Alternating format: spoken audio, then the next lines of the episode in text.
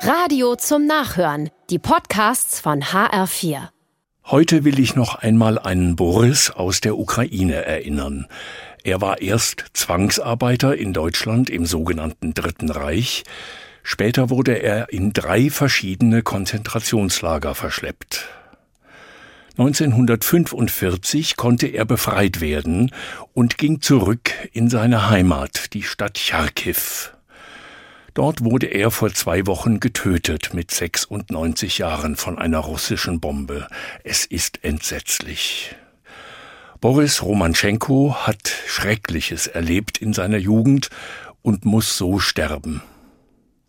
Am liebsten würde ich das alles nicht glauben, aber ich muss. Ich höre und sehe es ja in den Nachrichten.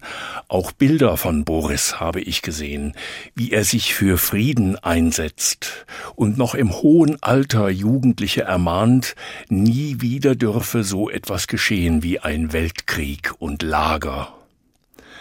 Und dann stirbt ausgerechnet er durch eine russische Bombe, die seine Wohnung trifft.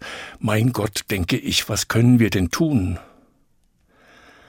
Gegen den Krieg können wir wohl nichts tun, für den Frieden unter uns können wir aber etwas tun.